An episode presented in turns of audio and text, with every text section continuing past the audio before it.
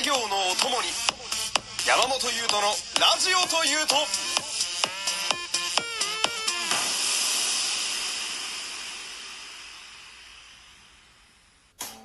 山本優斗のラジオというと第30回よろしくお願いします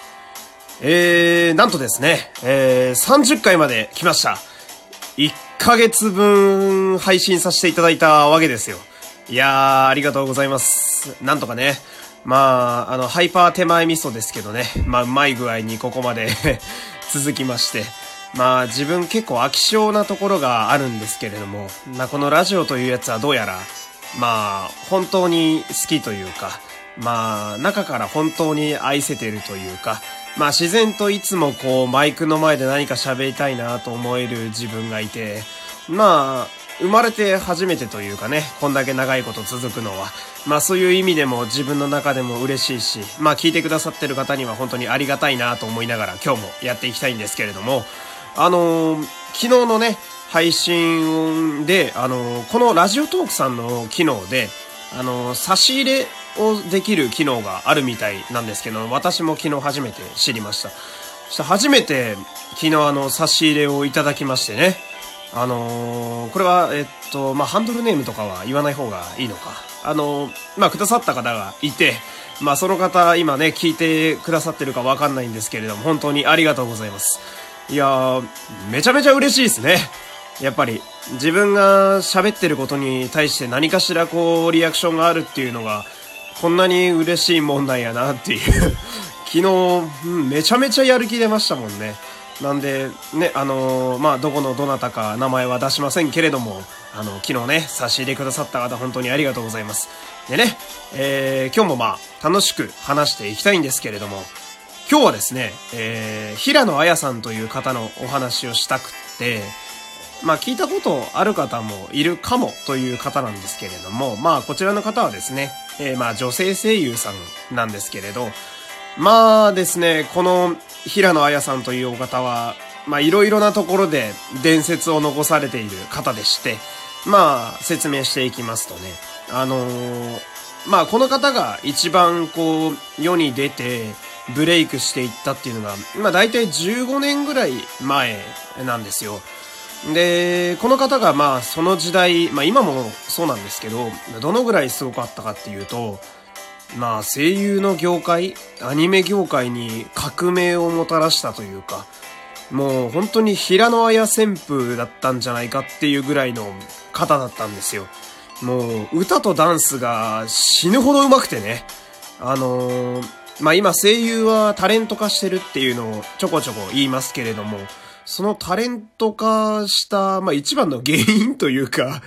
あまりにも彼女が凄すぎて、彼女がブレイクしすぎたので、まあ他の声優にもそんな波がいったというか、そんなぐらいの方なんですよ。まあ先駆けと言いますか。声優ブームというのは定期的にあの大きい波が来るものなんですけれども、まあそれはあの芸能の業界でもね、まあ今だとお笑いが第7世代といってあのすごいブームになってますけれども、そういうのがちょこちょこ来るもんで、でまあ大きく分けて第2次、まあ僕の中でね、だいたい第2次ぐらい、第1次声優ブームがまあ林原めぐみさんとかね、今でも活躍されてる、まあ、コナンの灰原とか、ムサシ、あの、ポケモンのムサシとかやられてる方、あの辺が、まあ、第一次声優ブーム。そして、今、あの、説明してる平野綾さんっていう方々が活躍した時代が、まあ、第二次声優ブームかなっていう。で、ここでまあ、どんどん声優が歌手とかタレント化していくわけですよ。で、その、まあ、原因、まあ、さっきも言いましたけれども、そうそう、になったそんな方で、で、平野綾さんはせ、ね、まあ、あの、何に出てらっしゃる方かというと、まあ、これも有名ですけれども、まあ、鈴宮春日の憂鬱というアニメがありましてね、もう、社会現象になったような、そんなアニメですよ。ちょうど14年ぐらい前に、あの、放映してたんですけど、それの主人公を演じてたんですね、鈴宮春日を。で、この方がですね、まあ、あの、その鈴宮春日自体がすごく売れたっていうのもあるんですけれども、まあ、平野綾さん自身のね、ポテンシャルがとんでもなくって、まあ今僕らの世代、まあ30前後ぐらいかなのあの若手声優の中には、まあ彼女に憧れてこの業界に来たっていう方もすごく多くって、でまあ声優っていうのはこうアニソンのね、祭典みたいなので結構出てくれたりするんですけれど、まあアーティスト枠で。まあそんな時にこう、まあサプライズでね、あのー、その平野綾さんたちが出てくると、やっぱあの楽屋裏で泣いちゃう子とかがいてね、まあ俺もすごい気持ちわかるなっていう。まあ業界の中にも外にもすごい嵐を巻き起こした、そんなとんでもない方なんですけど、まあこの方は僕もすごく好きでね、こう僕がまあ声優という声の世界、ちょっといいかなと思った、まあ原因と言いますか、僕がこうなったせいなんですけど、あの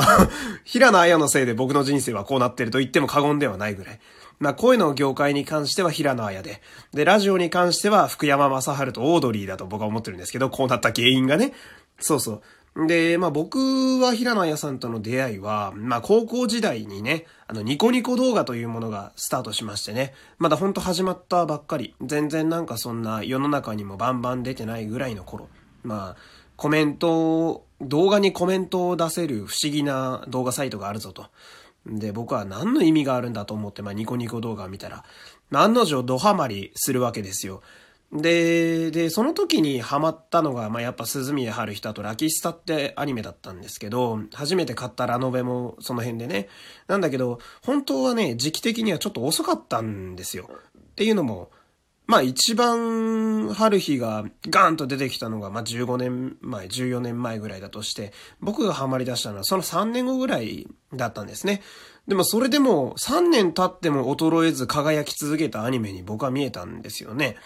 まあそれもすごいことですけど、まあ本当今なんかアニメ業界はもう移り変わりがとても早いので3ヶ月で流行りが入れ替わるぐらいなんですけど、まあその時代ずっと三千と輝いていたのが鈴宮春日。そしてその主演の平野綾さん、まあ自然と好きになり、で、まあオープニングね、晴れ晴れ愉快っていう、もうこれも大変有名なアニソンがあるんですけど、これをご自身で歌って踊ってるんですよ。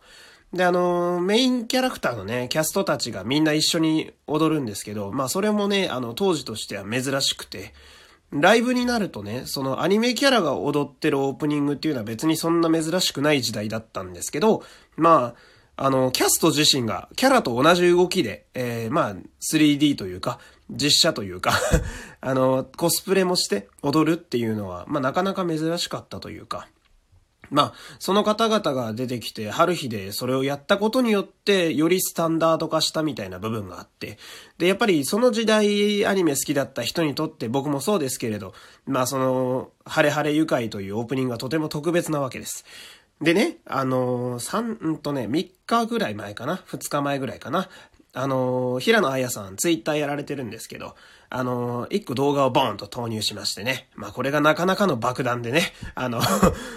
あのー、まあ、ステイホームというか、まあ家にいようということで、あの、お家で全力晴れ晴れ愉快っていう、みんな踊ろうぜみたいな、あの、動画を投げてくれたわけです。たらね、14年ぶりにまあその動画の内容としては、平野綾さんが、あの、踊ってくれたっていう家の中ですごい楽しそうにね。で、それを見てね、あのー、僕はもう泣いちゃってね。あの、おじさんだから、あの、懐かしいもん見るとすぐ泣いちゃう。まあ、何でも涙もろくなっちゃってるんですけど、まあ、当時と変わらないキレとね、あと当時以上の明るさと笑顔でね、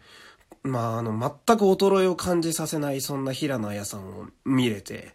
でね、それを見たらね、不思議とその、まあ音楽もダンスもそうですけど、やっぱああいうのを見ちゃうと、なんか心がね、こう、なんというか、10年前にトリップするというか、急に若返るみたいな現象があってね、見たその日はなんか、不思議とずっとこう、アドレナリンが出まくってるような、そんな状態で。で、なんでしょうね。あの、心が若返ってるせいなのか、10年前ぐらいの音楽をめちゃめちゃ聴いちゃうんですよね。まあ、その時ハマってた TM レボリューションとか、ポルノとか、福山雅治とか、あとそれこそさっき言ったラキッサの持ってけセーラー服とか、春日のキャラソンとか、もう聞いて、んで、なんでしょうね。あの、その動画を見るまでは、そんなあんまり見向きもしなかったというか、まあ10年経ってますし、まあたまに聞くことはあってもそこまでがっつり聞くことはなかっただろうな、みたいな音楽たちが、すごく胸に染みてね、なんだか もうね、音楽を聴きながら泣くなんていうのは、こんなことやってるやつはメンタルの弱いやべえやつだと思ってたんですけど、もうしっかりその領域に入っちゃってて、もうクソじじいですよ、もう。懐かしいもんを見て泣くっていう。もうでも、そのぐらいもう、すごい心が洗われたというか、別に汚れてたわけでは ないと思うんですけど、こう、平野綾さんの歌声はね、その当時に一気に引き戻してくれるパワーがあるというか、ライブの DVD なんかもね、散々パラ見てましたから、あのダンスの笑顔とキレと、そして歌は、なんか、一気に引き戻される不思議なパワーがあるなって、そんなのをすごい実感したんですよね。